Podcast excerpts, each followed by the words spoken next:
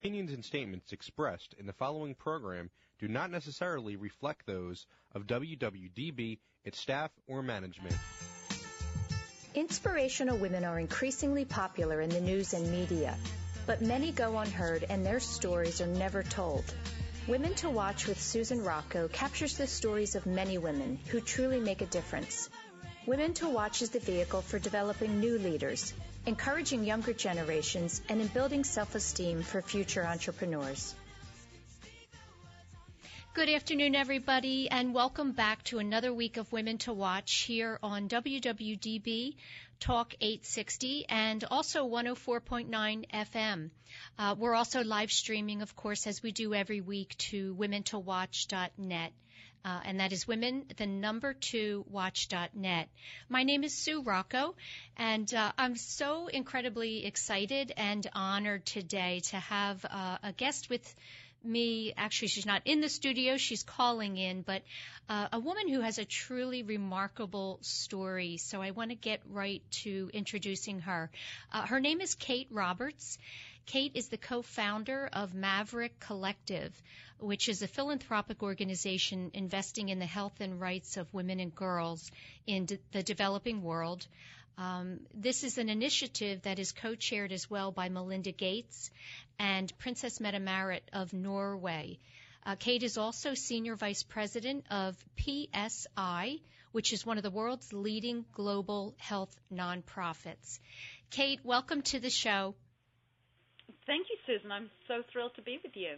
I am so grateful. I, I can't imagine how incredibly busy you are with all of the uh, the work that you're doing and the many organizations that you contribute to. So I'm very grateful that you're taking time today to share your story with our listeners.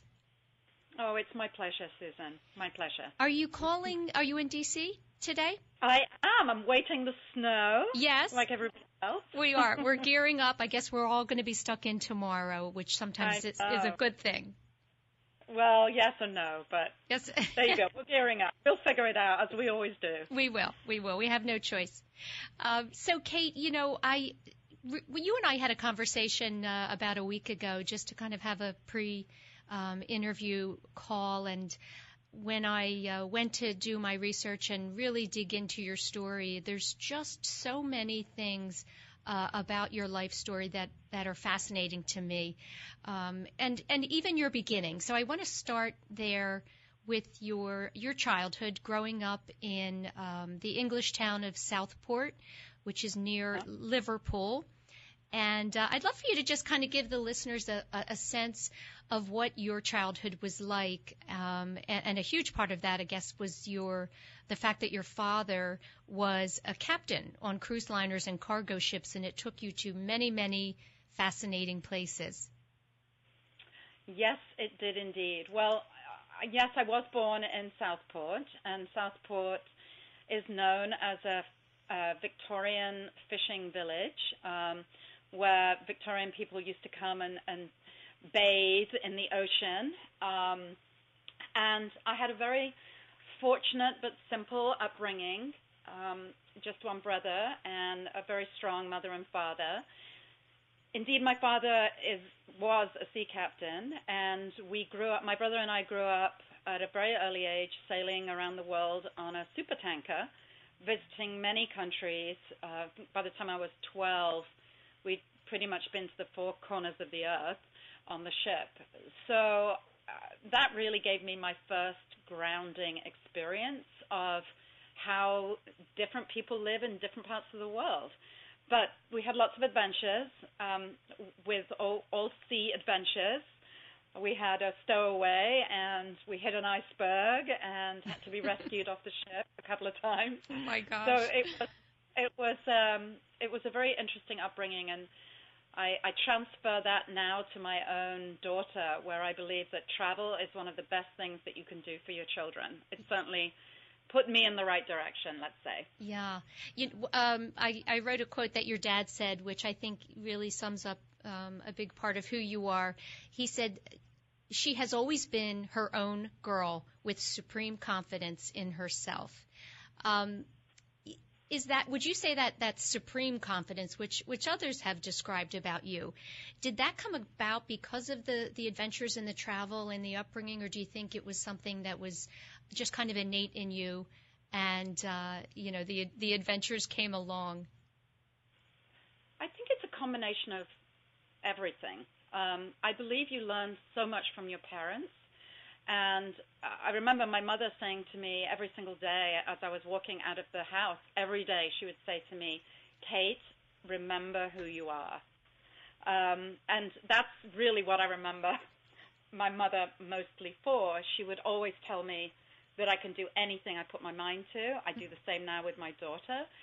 And so you really do listen and learn from your parents. Mm-hmm. Um, I think the travel the very early exposure that we had to travel um, also builds your confidence.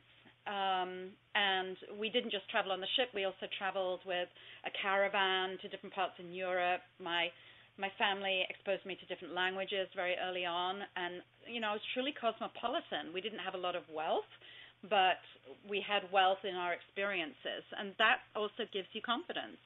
Um, my parents did what they could to give us a good education. Uh, that's also really important. And but uh, to a certain extent, I do think you're you're born in that way. My my brother is very different than I am, mm-hmm. although he's a very full. He was a fighter pilot, and now he's a pilot for the commercial airline. So we're, we've all taken some form of travel and difficult jobs on. Mm-hmm. Um, but you are a product of your parents, and uh, you can. Le- I think we can all learn a lot from that. Yes, I, I agree. Um, you know, as the listeners will hear as we go through uh, a, a, bit more about your life story and the work that you're doing. Um, you know, again, a lot of the things that you have taken on uh, by yourself have um, warranted an extreme amount of confidence. Do you have and I'm, you know, when I ask this question, I'm, I'm assuming the answer will be yes. But um, are there days when you have self doubt, um, even today? And and if so, what do you do to move through those moments? Mm-hmm. Of course, we always have self doubt, and I'm constantly asking myself, am I making the right decision? Um, I try to use my people skills as much as I can, where I'm really trying to put my my feet in somebody else's shoes, and so I constantly worry: Have I offended this person? Um, have I done the right thing for a, for a team member? Um, so I, I think people skills comes into this a lot. Um, but uh, yeah, I mean, we all have self doubt. We wouldn't be human if we didn't. But at the same time, no is a full sentence, and you can get a lot of no's, but you'll get also a yes, and you've just got to persevere mm-hmm. and, and have a very clear vision in mind and a very clear uh, mission, and and then you know you can do the you do the best that you can, That's and right. and and you learn from your mistakes. And I have made quite a few mistakes, I can assure you. Yes. Um, so as you, um, I wanted to to move on a little bit to um, your school years, and uh, you finished high school at the age of 16, which is actually young. Um, I think most uh, children in the United States today are a little bit older than that, coming out of high school. Um, and you decided to study hotel and catering management. Mm-hmm. One of the things, as I was reading through all of my notes and, and your bio, is how many different things you did indeed try. And at that time, when you decided to take that route, what what were your aspirations at that moment? I think I've always been a service orientated person where I really love people. I love people. I think people do so many incredible things around the world, and I've always been drawn to people, to learn from people, to do things for people. Um, and so I thought that the hotel business could be a good beginning block to that. Mm-hmm. I also saw it as an opportunity to continue with my travel, which I'm very passionate about, always have been. Yes. Um, and so I decided to study that, and it was a good decision. I was only in the business for two years. Um, but I learned a lot, especially about people and being of service. So in, in 1993, um, you made a decision to go with your boyfriend to Moscow. Uh, and yeah. that is when you helped to launch the Russian version of Cosmopolitan magazine. How did how did you land that job? Well, I landed the job because I was sitting with my boyfriend in Holland. We were living in Holland at the time, and I had actually learned to speak Dutch whilst I was living in Holland. I, when I tend to go to countries, I feel like it's the least thing that you can do is learn the language. So I had learned Dutch, thinking that it would serve no use to me whatsoever in my life. Was I wrong? And we were sitting watching a documentary when my boyfriend had asked me to move with him to Moscow. I, w- I was not sure at all about this move.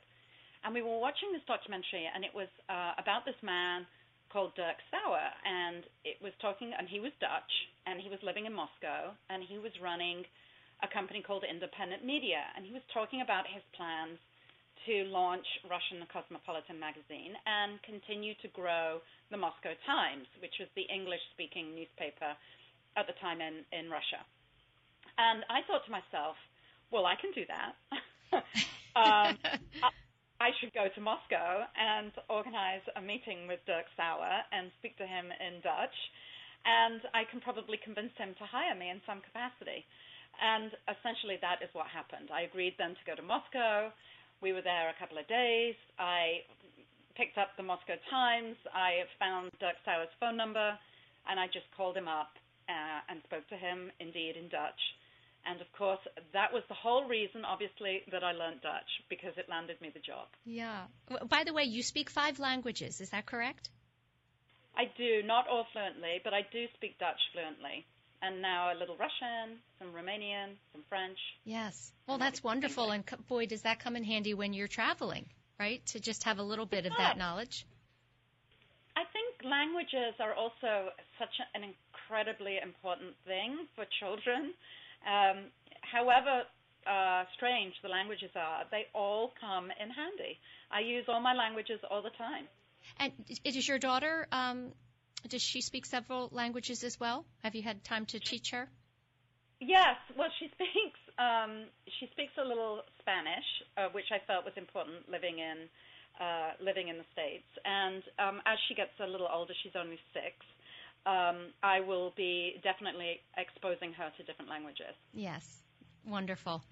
Um, so after your um, your stint at, at um, Cosmopolitan magazine, you moved into the advertising industry, and um, you landed a job with Bates. Is it Saatchi and Saatchi? That's it. Bates, yes. Saatchi and Saatchi. Yeah. Mm-hmm. Um, and really, at this time, and this was, I guess, was this 1996? Just to kind of get the uh, 94. 90, 94. Okay. Um, and at that same time, you um, opened up a yoga studio. And were you the co-owner with, with someone else? No, it was an aerobic studio, and I was the full owner. Okay. And I did it. I had started the aerobic studio. It was called Kate's Aerobics. Um, whilst I was still at Cosmopolitan, and had started to build my clientele. Um, and then when I moved over to Bates Saatchi and Saatchi, who, which by the way was um, the CEO was Dutch, so oh, it was okay. also how, how, I got the job. I think. Yes. Yes. Uh, which just goes to show how important languages can be. Um, so yes, I had I, I, had already opened it, and it was uh, already successful when I moved over to Bates Saatchi and Saatchi. Okay, so this is you know um, this next story you know I want you to share with our listeners is has was truly a pivotal moment in your life um, and and an amazing uh, amazing story. But while you were there, um, you had left the yoga um, excuse me the yoga studio one evening and a car pulled up, and you were literally uh, kidnapped by the Russian mafia who was looking for money. Um, I don't even want to attempt to try to describe what that moment was like and, and the um, the next 45 minutes. So why don't you tell that story for our listeners? Um, well, briefly, because we don't have enough time, that's exactly what happened. Uh, um, some members of the mafia had visited me at the aerobic studio a couple of times. Um, it was very normal then, and I believe it is still quite normal now, uh, especially for foreigners, if you have a company in in Russia, then you tend to have security services, and if you choose to work without security services, there are consequences. And at the time in '94, this was just very normal, um, and it's really how businesses operated. And of course, I was small fish compared to other big companies, but I was um, obviously receiving dollars, and that piqued the interest. And before I knew it, I was indeed dragged into a car and taken to the woods and threatened by the two gentlemen who weren't such gentlemen uh, picking me up, and um, and I had to escape. I actually jumped out of the car once we'd gotten driven about 40 miles outside of Moscow into the woods, and it was the dead of winter, and I was just in my aerobics clothes. I had given my driver the night off. I normally wouldn't have done that, but um, it was a Sunday, I believe. Um, and it's a very simple way to get around Moscow. You just stick your hand out, and any car will pull over and take you to where you want to go. Mm-hmm. Bit like our Uber these days, but right. in those days it was uh, not so uh, sophisticated. And it was a very unfortunate situation, and I almost died. Um, I actually banged my head as I jumped. I jumped out of the car um, in the woods.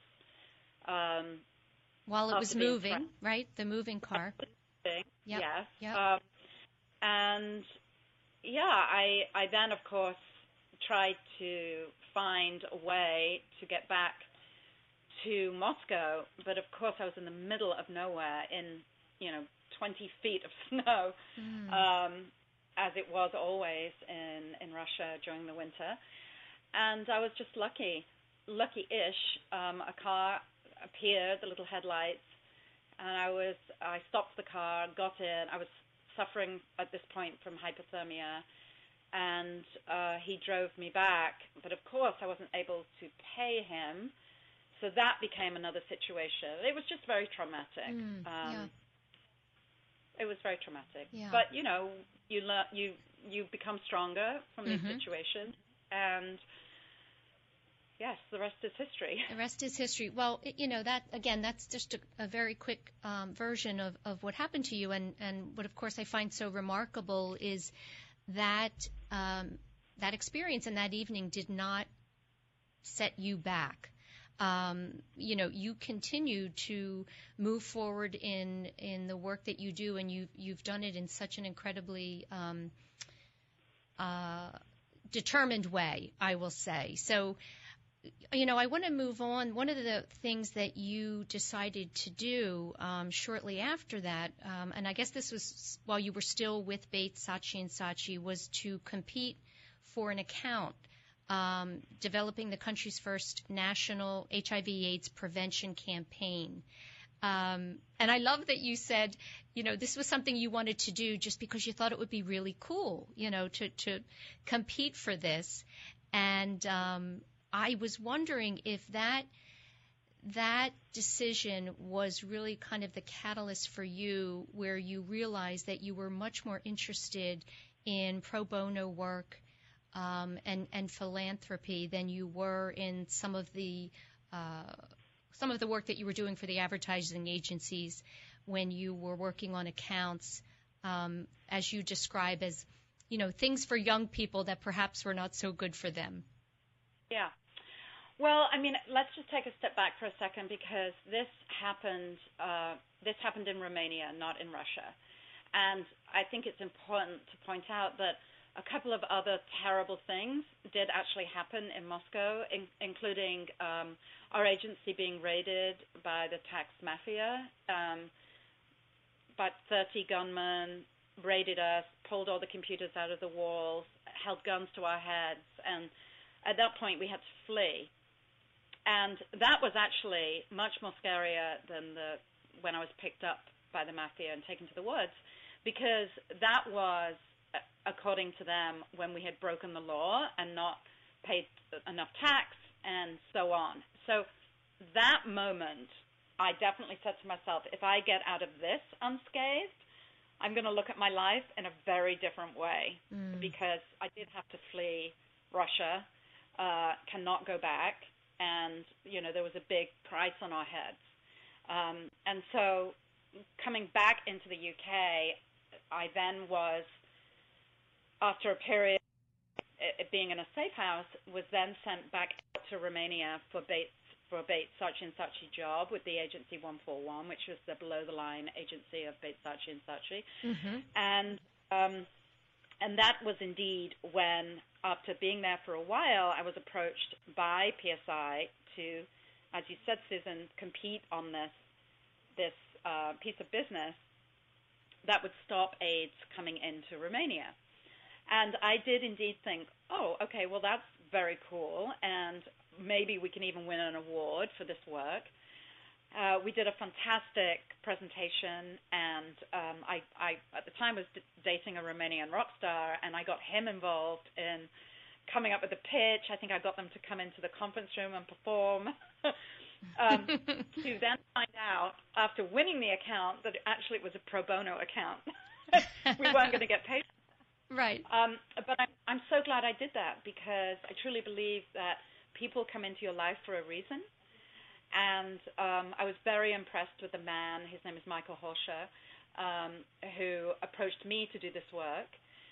And it was life changing. It really was. Uh, using all the techniques that I had learned in advertising, as you said, selling cigarettes, bubble gum, booze, and toilet paper, uh, and trying to come up with sexy campaigns uh, to get kids to do more of that. Um, this was actually the real meaningful work, and I, I really enjoyed using my platform uh, and my marketing knowledge to further these goals. So, yes, that was when I actually took a trip to South Africa um, purely to have a rest. I was really juggling my for profit and my non profit work. And um, I went to South Africa, and that's when I saw the real destruction of HIV/AIDS. Um, mm. It was on every yeah, uh, I love how you, how you said, you know, you you described that moment as as realizing and seeing the beauty as well as the sorrow of South Africa all in one. Indeed, I mean, anyone who's been to South Africa, it's one of the most beautiful countries in the world. South African people, huge smiles, such jovial people, but such sadness. There was, there was not one family that was not touched by AIDS in some way. Mm. And so, and, you know, I looked down at my shoes actually at one point, and I realized I was wearing Gucci loafers, mm. and I just thought to myself, this is ridiculous. You know, why do I need these shoes, these expensive shoes, right? When so much is going on, and, and, and at the time I thought I needed to move to South Africa and hand out condoms. That's what I left left thinking. Wow. So that was that was an aha moment for you. You know, you're you you were really soul searching. Um, and not only did you leave there, but you left your boyfriend at the time, right? Yes, I did. Um, I think it was on the outs anyway, but yes, okay. I did. And I cut my trip short to South Africa and came back because I was so excited about this revelation that I'd had. And I wanted to do it in the right way. And so I called a meeting with Michael and found out that the work that I was doing in Romania with PSI was going on in many different countries around the world. And he suggested that I take a greater role within PSI to help put a human face on the work that PSI was already doing mm-hmm. so that we could start to diversify our funding and, um, and yeah, develop a, a support mechanism to expand on the work that we were already doing and to expand the organization. Right. So that's what happened. Okay. And so um, in, in 1999, you moved to Washington. Um, and you, you landed a meeting with Bill Gates, which, by the way, tell me how that happened. How, did, how were you able to, to get a meeting and, and sit down with him? Okay. Um, well, I uh, when I came to Washington, I started my own thing called Youth AIDS with under the under the umbrella of PSI. Mm-hmm. Uh, I saw the great work that PSI was doing in delivering health products and services uh, to those living at the bottom of the social economic pyramid. But I saw a gap and an opportunity to really put this human face on the work. Um, and so I started YouthAIDS, and uh, YouthAIDS um, led various campaigns um, using a lot of celebrities and um, forming a lot of public-private partnerships and doing a lot of cause marketing. And we were able to raise about $30 million to really innovate around HIV/AIDS, and it actually led to what is now um, one of the leading prevention tools of HIV in male circumcision we used some of the YouthAIDS money to pilot an, an intervention in, in Zambia um, that encouraged grown African men to go and get circumcised because they would be 60% less likely to contract HIV. So this fund that we were building funded things like that that traditional governments would not pay for in the early innovation stages. So that led to being recognized by the World Economic Forum as a young global leader. They have this program where they choose uh, leaders under the age of 40 that are contributing to changing the world in some way. And right. I was super humbled and honored to get that um, opportunity.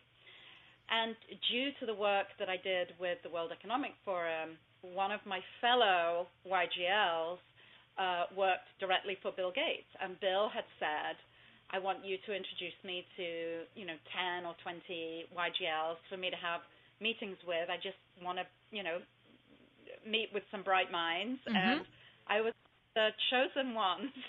so oh, that's wonderful. It was, actually, it was quite funny because I was nine and a half months pregnant at the time with my daughter and uh, I actually gave birth the next day after meeting him. Um, oh my gosh! Wow. It must have gone well. well, you held off. You weren't going to miss that meeting. No, right. definitely not. Kate, what you know, in reading, um, I love to read quotes uh, about people. I think it, you know, often gives a real insight into who people are, and um, people in the corporate and entertainment industry have said that you are successful because you are relentless, obsessive, business savvy, and insistent that donations are properly spent. Which I think, mm-hmm. you know, that first of all, the you know, the first part of that um, talks about you know really your your personality and who you are and then the, you know the last piece of that you know being very insistent that the donations are properly spent i think is so incredibly important um, when we talk about philanthropy. And clearly, you know, the work that you did with YouthAIDS and, and being able to um, to get that number, uh, that much money rather, um, it, is not easy. It's it's difficult. A lot of people that are um, looking to raise money for different nonprofits and organizations are always looking for advice on what someone who, uh, like you, has been successful in doing what is your philosophy for that? Mm. Well, it is very important that you talk about where the money is going and how it is spent. And there is no philanthropist out there that will not agree with you more. Um, I think it's very important to be transparent. I, I think it's important to, right from the get go, talk about your challenges. Um, and at the heart of all philanthropy it's impact, right? It's mm-hmm. everybody wants to have impact, and the notion behind very smart giving, you know, impact philanthropy. There's different ways of giving. No giving is bad, right? All giving is good. However, the more strategic you can be in your giving, the greater impact that you'll have. And so, I believe that a philanthropist um, or anyone that we interact with, whether it be a corporation or a celebrity ambassador or um, a an individual or a foundation, the more knowledge that they have, the more effective they will be as advocates. And we all want the same thing. In this case, I want to lift girls and women out of poverty. That's been my life, my life dream and my life's work. And I, on a day-to-day basis, look for champions to help me do this in a really smart, cost-effective way. And I've always believed that everybody should play the right role. You know, if you are a philanthropist, the the place to be is at the at the beginning innovation part, where traditional donors or um, you know tr- institutions they don't necessarily come in at that stage. So that's where a philanthropist can have the most impact mm-hmm. and also learn the most from that experience. You know, if you're a celebrity and you really want to use your brand to create change, you know, listen to the experts. Um, I think listening is such an important tool um, that if you can engage and listen and learn and then act, um, you're going to be much more effective. Mm. Um, and you know, when when we can define also what it means to be an effective philanthropist, our impact will be amplified, and the different sectors will work better together. The private sector, civil society, like NGOs, like mm-hmm. us, um, and governments, all need to play their part in the right way. And you know, obviously, celebrity ambassadors can help in their way with their brand. They can open doors that we are unable to. And I think it's about being authentic. You know, I am indeed extremely passionate about what I do. I I don't just believe that by investing in women we're going to have a different world. It's a proven economic fact that mm. if we invest in women, yes. we will strengthen local communities, we will strengthen nations, and we will eventually, um, you know, work our way out of extreme poverty.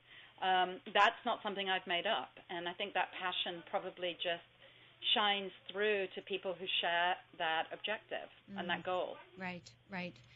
Um, okay, we're going to take a quick break. Kate, when we come back, I want to um, get right into the the launch of Maverick Collective and how this particular initiative and organization is is different from traditional models. We'll be right back. Okay.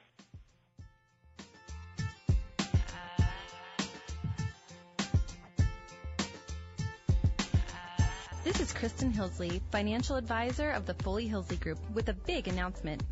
Last fall, I hosted a women's lifestyle conference to help the women who do it all take control of their finances. Now I'm excited to en- announce a new partnership with Women to Watch Media to help show women how to own their financial future.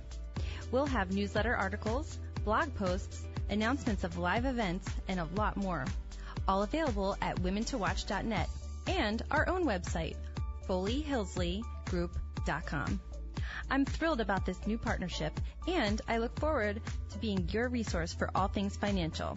Stay tuned to learn more or visit our website at FoleyHillsleyGroup.com.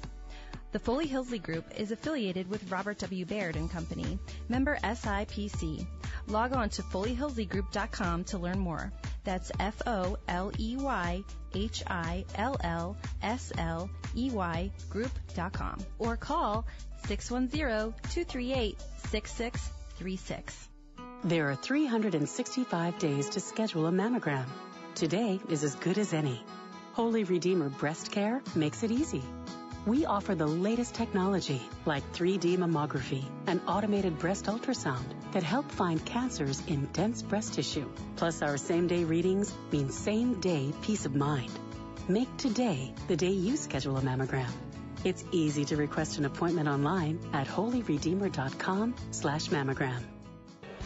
Since 1858, Mount St. Joseph Academy has been educating girls to be leaders, founders, and independent thinkers. Students are taught to be collaborative, courageous, compassionate, confident, and spiritual. In this student centered environment, the young women are transformed by recognizing their own potential and are encouraged to use it to make a difference in the world. To learn more about Mount St. Joseph Academy, go to www.msjacad.org or call 215 233 3177. That's msjacad.org or 215 233 3177. I'm pleased to announce the opening of the region's newest, most innovative gynecology practice in the Philadelphia area in mid November, Montgomery Gynecology. Led by Dr. Hema Janogada in a welcoming boutique style setting, she and her team are committed to providing the highest standard of cutting edge care without losing the personal touch that is so very important in today's world. With a particular interest in minimally invasive surgical options, Dr. Hema completed advanced training in robotic surgery and is one of only two surgeons in Montgomery County who performs this highly specialized single site robotic surgery. For more information on the opening of this exciting new practice in the convenient Plymouth Meeting location, go to www.montgomerygyn.com or call 215 444 3411. That's montgomerygyn.com or call 215 444 3411 to make an appointment today.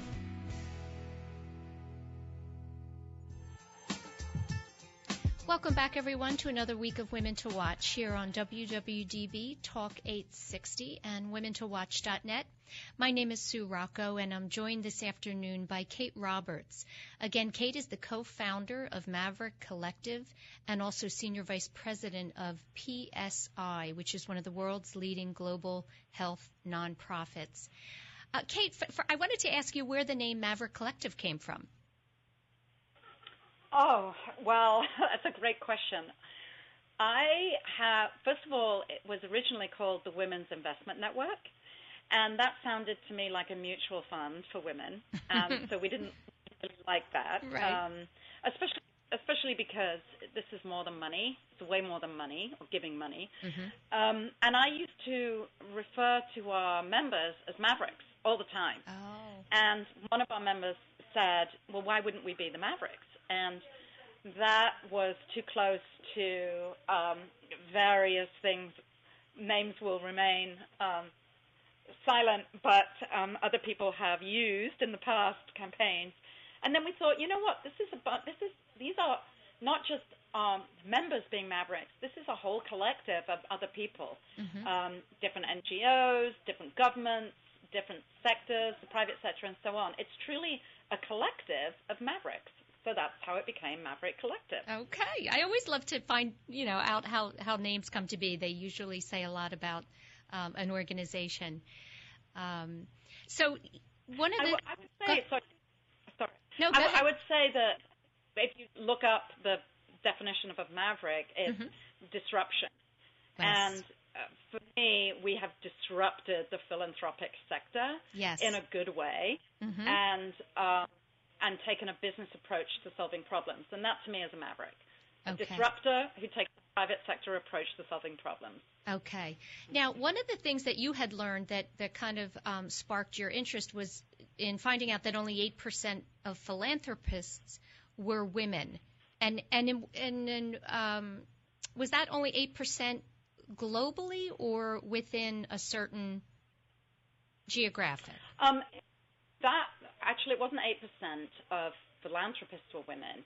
I was shocked that when I first went to Davos, to the World Economic Forum, there was only 8% attendance by women, um, which is so shocking um, because women, um, you know, should be taking a much greater role in business, not just philanthropy. Um, we're leaving a lot of resources on the table by not investing in women's talent in general. Right. And so I was shocked about that. And and I noticed at Davos, at the World Economic Forum, that philanthrop- women philanthropists weren't being invited onto the panels. It was always the sort of same men in grey suits or the traditionally women from the NGO sector that would get up and talk about these issues. And so I just noticed a lack of women philanthropists in general. Okay, and that so that was what prompted um, Bill Gates. You know, you you had a discussion with him, and he said, you know, why don't you uh, partner with my wife Melinda? And uh, that was really the catalyst for Maverick Collective. Well, actually, what happened was I asked Bill to solve a problem, and the problem that I gave him was why why is money why are private dollars not flowing um, and you know, can you help us to solve this problem? And he basically said, you know, we deal with a lot of male philanthropists. They tend to have already decided what they're giving to. But why wouldn't you focus on female CEOs, philanthropists, wives, and also the children of, as in the next generation of philanthropists, where we, you know, his comment was we're leaving so much resource on the table, not just money, but talent as well. Mm-hmm. Um, and that's really how it all started. And of course, he then uh, brought up Melinda Melinda and how he felt that Melinda would be very interested in this because she too really believes in women leadership and also developing new champions for the issues we really care about. So it was just a very natural fit, um, and that's how it happened. Okay. So, Kate, we're you know often talking about uh, the need for women leading today, and uh, not only in C-suites and on boards, um, but throughout the world in in all communities. Tell me what you personally believe we will see in the world should we have a higher number of women leading. In other words, why why is it so important? Why are you know why are we doing the work that we're doing? Well, um, I mean, I can I can give you some numbers that I think are very interested in the in the philanthropic sector. Of course, there's the rationale of why do you invest in girls and women in the developing world, especially their health and keeping them in school and their education. That's a no-brainer, right? Mm-hmm. We will we will lift nations out of poverty. Um, but you know, you can also look at it on the other end that over the next, gosh, four, four, 40 years, women will inherit 70% of the $41 trillion in intergenerational wealth transfer. So, you know, that alone is a very good reason to focus on women and their leadership. Um, but also, if you if you look back at, if you look back into the uh, back at the developing world, um, women make up 70% of the world's 1.5 billion people living in poverty. Um, and um, there's also, you know, I think it's $5 trillion worth of spending power at the bottom of the social economic pyramid. Um, and so women tend to make those decisions for the family.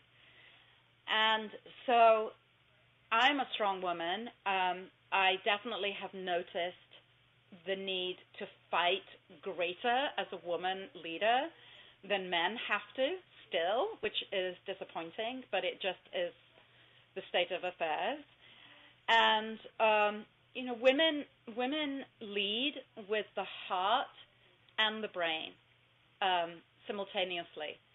And so there's a lot to be said for that. There's a lot to be said for great leadership skills, um, engaging emotionally as well as professionally with your team. Um, and I think women make decisions in a different way. You know, we are programmed to multitask and to juggle.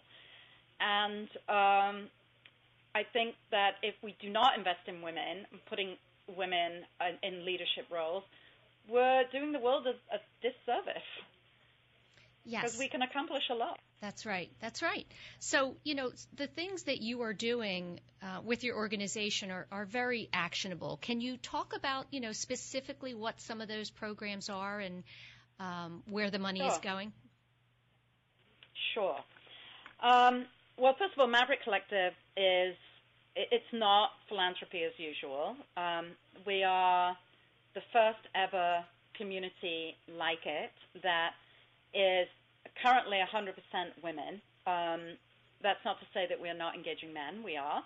Um, but they are a group of smart, dedicated women who are all using their intellect, their voice, uh, their skills, and their financial resources to invest in um, different innovative health solutions that eventually can lift girls and women out of poverty. And so we don't see women as a checkbook um, or just a checkbook. We look beyond the money to help us to find solutions, to help us solve problems. And how it works is we promise to do three things. We are really interested in building informed advocates. Um, for instance, one of our members, her name is Indrani Goradia. She has been a uh, housewife for 30 years. She has supported her husband, who's built a huge multi-billion dollar company, but very sadly, she was abused as a child by her own mother. And she, her whole life, has, has wanted to do something about ending gender-based violence. Mm. And so after supporting her husband for 30 years, she said, now is my time. Um, but she had a small family foundation in Houston and was reaching a few members of the community, and she really wanted to do something on great scale. So this is how Maverick Collective has worked with her, with our global network. PSI is our implementing partner. PSI operates in about 60 countries around the world. And we were able to really use her skills um, as well as her financial resources to scale what she wanted to do out of Houston across the world. And so she has, first of all, immediately her donation was doubled by the U.S. government, and she now has one of the largest, uh, it, it, actually is the largest um, gender-based violence prevention project in India that really responded to a lot of the rapes and the awful, tragic events. I'm sure a lot of your listeners will have heard about the girl on the bus being raped, gang raped, mm. and uh, basically murdered. And so many other awful things have happened in India. And so she now is teaching her seminars uh, across the world. She just testified at the United Nations. She's doing TED Talks. And so we worked with her to be an informed advocate, to use, really transfer the skills that we have in the developing world and also what we know about the issue onto her so she can have a greater impact with her foundation. So the first thing we do is build inform, informed advocates. And then, of course, we take those resources and invest in the promising solutions on the ground. So Indrani's project uh, is in India and Trinidad, where she's originally from. Um, others invest in different parts of Africa or Central America. It depends where we're going to get the most impact. And then the members themselves go and co-design the projects with the technical staff that PSI has and Maverick Collective has, um, so that they really learn about the issues that they're investing in, so they can become informed advocates. Um, a really good uh, example of this was uh, one of our members, founding members, Pam Scott, um, she has a company called the Curious Company, which focuses on human-centered design. And she wanted to use her skills in human-centered design around the issue of teen pregnancy prevention. So we chose together a project for Pam in Tanzania. And within six months of her going to Tanzania, helping us with the human-centered design model, putting the young girl at the center of everything that we were doing, and based on her feedback, developing the projects that really speak to her, um, we were able to scale the project in three countries Ethiopia, Nigeria, and of course Tanzania. And it's now a $31 million project. So we brought in the Gates Foundation, we brought in CIF, the Children's Investment Fund out of London, uh, to really help us to scale the project. So we really look at leveraging that initial donation as I was saying initially in our interview, where other players can then come in and help us to scale, you know, multiply the effect in different countries using different donations from our government donors or our private sector donors. Um, but essentially, we'll take the learnings that the Maverick Collective project has given us and then scale the solutions. Okay. So um, we also inspire other women to, you know, we really have to change the way philanthropy is being done. And if we can really focus private philanthropists in the best way, we will not just have informed advocates who will then inspire on, but we will get to the finish, finishing line quicker around the Sustainable Development Goals, um, which are very lofty goals. There's a lot of them, mm-hmm. um, and they were developed by the United Nations, and we're all working towards fixing those problems around you know, sanitation and HIV and family planning and uh, non-communicable disease like cancer and diabetes um, and so on. And so everyone needs to work in the right strategic way, and we're helping individuals to do that in the best possible way. Mm. It's you know it's it, uh, it's very overwhelming, right? When you think about all of the things that need attention and all of the causes and, and all of the work that needs to be done. Are you seeing impact? Can you, you know, articulate um, real impact that you're seeing and how it uh, how far we have come today as opposed to you know years ago? Absolutely, absolutely. Over the last few years, um, I've seen, we've all seen a reduction in polio. Um, Bill Gates set upon himself and his foundation and his network uh, to end polio in his lifetime, and he's probably going to achieve that goal um, through simple vaccinations, simple solutions um, to end problems. We have seen a remarkable decline in childhood deaths uh, under the age of five, which is the, the critical years, um, through nutritional programs, through malaria prevention. You know, the simplicity of putting a insecticide-treated mosquito net over a bed in Africa is, you know, will change the way that malaria progresses around the world. So we have an opportunity to end malaria uh, in our lifetime. The same with HIV. You know, we have the potential to have an AIDS-free generation. There is most recently a medication become available called PrEP, and it is a prevention uh, it's it's basically the same medicine that you you use when you are HIV positive, um, but it's take you can take it as a precaution to contracting HIV. One of our Maverick Collective projects right now is to test this out in certain parts of Africa to see if we can get men engaged in taking the medication as mm-hmm. a prevention tool.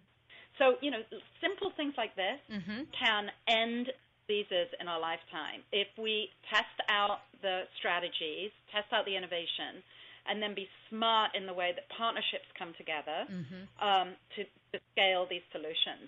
Um, but yeah, I mean, the you know 250 million women, I think it's now 240 million women, um, have want access to modern contraception.